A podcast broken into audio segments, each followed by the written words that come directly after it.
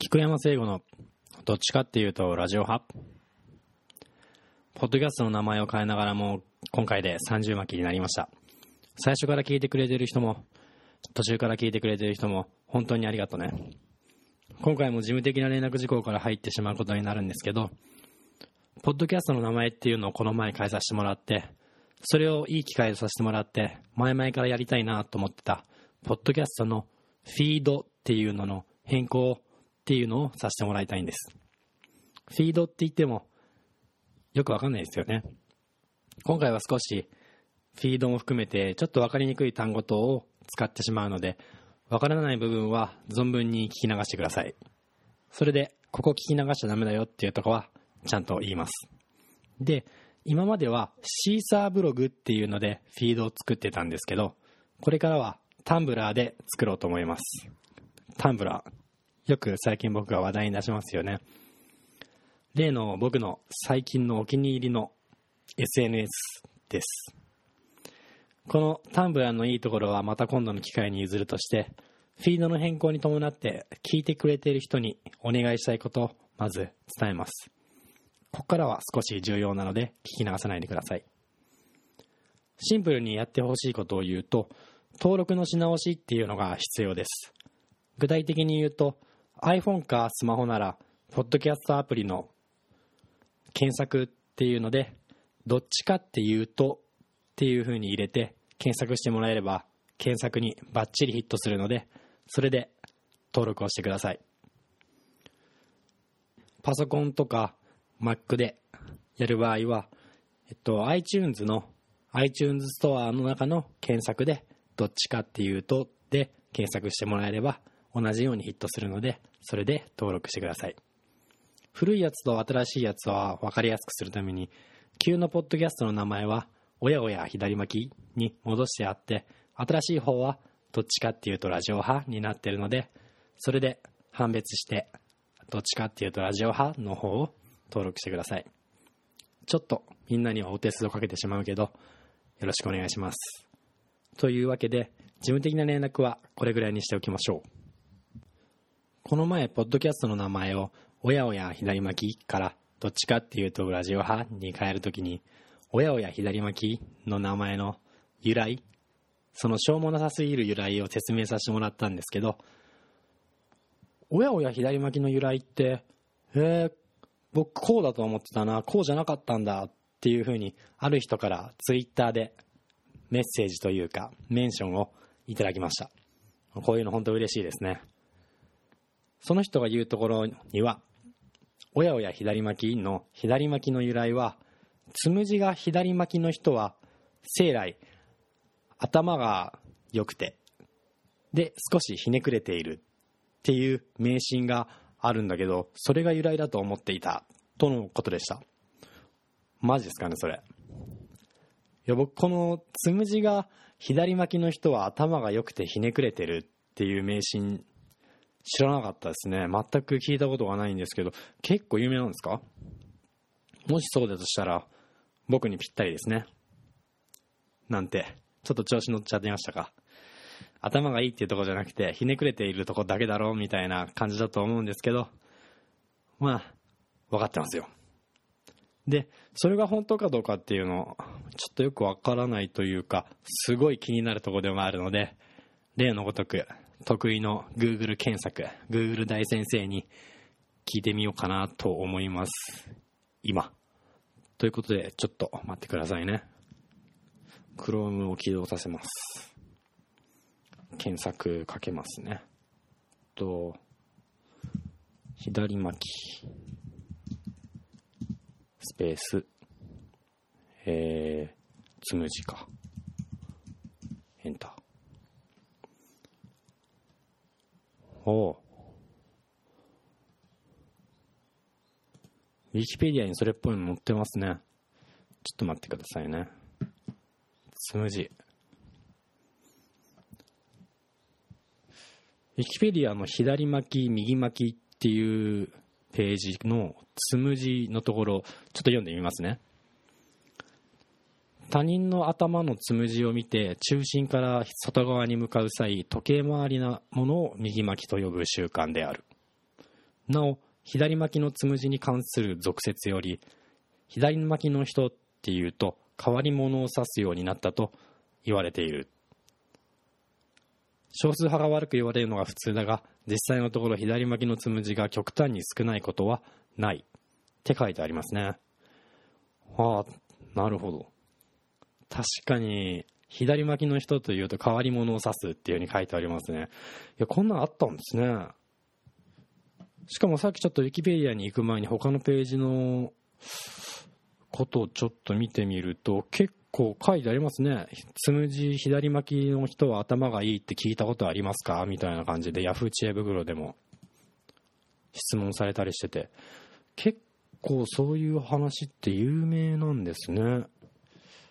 いや、面白いですね。これが結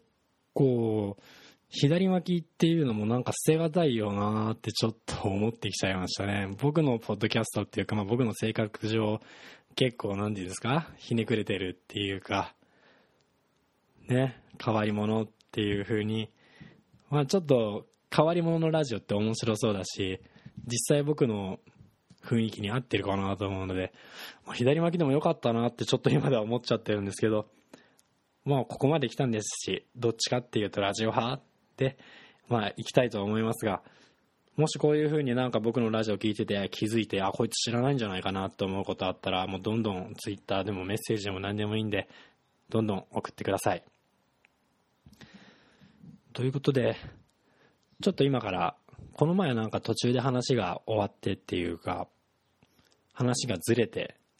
脱線しまくって、途中になってしまった話の途中をしようと思います。あの、あれですね、友人とか恋人とかと2人で食事に行く時の話です。僕もまあ、2人で食事に行く時っていうのは結構あります。まあ、僕も人間ですし。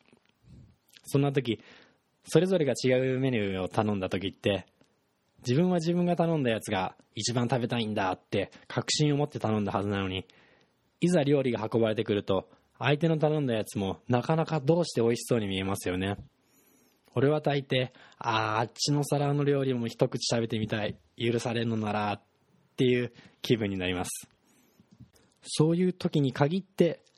人って本当に不思議なんですけど、なぜか相手は自分が頼んだやつを一口食べるなり、あ、これ美味しい。これ本当美味しいから食べてみてって言ってくれたりするんですよね。いや、本当ありがたいですね。僕の友達ができるやつばっかりなんでしょうか。自慢でも何もなりませんが、あ、エスパーかこの人、みたいな風になりますね。なんで俺が一口食べたいと思ってたことがわかるんだろう、この人は、って思います。まあ、それはいいんですけど、それでどうぞって向こうのお皿がこっち側に来ると、そういうお店の机ってそんなに大きいわけでもないから、スペース的にこっちにあったお皿は当然相手の方に行くんですよね。そうすると、向こうは当たり前のように僕の頼んだご飯を食べるんですよね。さぞ最初からそれがそこにあったように。まあ、それは別にいいんですけどね。俺はこっちのあなたが頼んだやつを食べてみたいなと確かに思ってたし、それを言い出せずにいたところ、君の方から食べてみてってお願いしてくれて、うわ、すごい。天使みたいだな、この人。って思いますけど。え？でもあれ？もしかして、図のところの狙いは、つまりこの人も俺が頼んだやつの味が気になっていて食べたかった。でもそのまま食わせろって直接的にはなんか恥ずかしいから言えなかったから違う方法を考えた。そして見事に、あなた私食べたの食べた方がいいわよ。美味しいからっていう名目のもと、当たり前のように相手のやつを食べられるように仕向けることにした。もし仮にそうならその作戦は大成功ですよね。寸分狂いなしの的のど真ん中。なんて考えすぎですかね。まあいや、疑うのは良くないっていうか、別に仮にそうだとしても、誰も不幸になってないし、むしろ、二人とも満足する結果が得られてるっていう、これをあえて狙ってやっていたとしたら、この人本当に頭いいな。相手の気持ちもわかるし、自分の気持ちもわかるし、いや、本当にすごいですよね。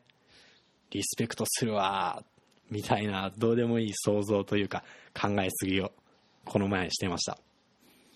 人とご飯を食べると途端に打ち解けたりしますよねそれは美味しいご飯が場を和ませるっていうのもあるしその人のマナーの心得が一番表面化するとこだから人柄がもろに出る。だからそういうふうに人とは打ち解けるっていう時には食事がぴったりなんだと思います。特にさっきみたいな食べる？食べたい？みたいなやり取りの部分にその人の人間性が結構出てきますよね。面白い気分になりました。まあ僕の単に考えすぎっていうところもあるんですけど考えすぎも意外と面白いですよ。まあその人がどんな人か知りたいっていう時はありきたりですけどとりあえずご飯を一緒に誘ってその人が食べている様子とか細かく具体的に言うと「いただきますごちそうさま」をちゃんと言うかとか店員さんに横柄な態度をとってないかとか協調性のあるオーダーをしてくれているかとかオールだとかオールだないとかそういうのを観察しつつ基本的には食事を楽しみたいもんですね。ちょっとやらしいかな。でも例えば異性が自分のことに興味を持ってくれてるとしてその人が年相応の注意深さを持っていたとしたら当然自分の方も見られているんじゃないかなって思うので無理のない範囲でこういうのは気をつけたいものです。なるべくなら特に異性にはいい印象を持たれてみたいんで。ということで特に異性との食事はお互いの人間性がポンポン出てきて相当楽しいもんです。だからからみんな惚れそうになったらとりあえず食事に誘うのかもしれないですね。注意したいことは自分の人間性ももろに相手に伝わってるってことですけどまあ当然ながら。でもだからって特に自分を上塗りする必要はなく最低限のマナーさえ守ってればいいんじゃないかなとも思うんですが結構気にしちゃうんですよね。本当に。なるべくならいい印象を持たれたいなみたいな浅ましいんですけどね。まあそれで合わなかったら相性が合わなかっただけくらいに思っておいた方が気が楽だったりするのでおすすめです。お前そんな恋愛経験あんのか人に言うほど。何様だ?っていう声が聞こえてきそうですが。まあ僕も人並みにはあります。ムラがあるだけです。ということでちょっとムラがあるおすすめやら情報ばかりになってしまってますが今日はこの辺で終わりにしたいと思います。どっちかっていうとラジオ派はメッセージを募集してます。宛先は oyaoya812 アットマーク gmail.com おやおやハイジアットマー gmail.com まで。じゃあ今日も聞いてくれてありがとう。菊山聖吾のどっちかっていうとラジオ派お送りしました。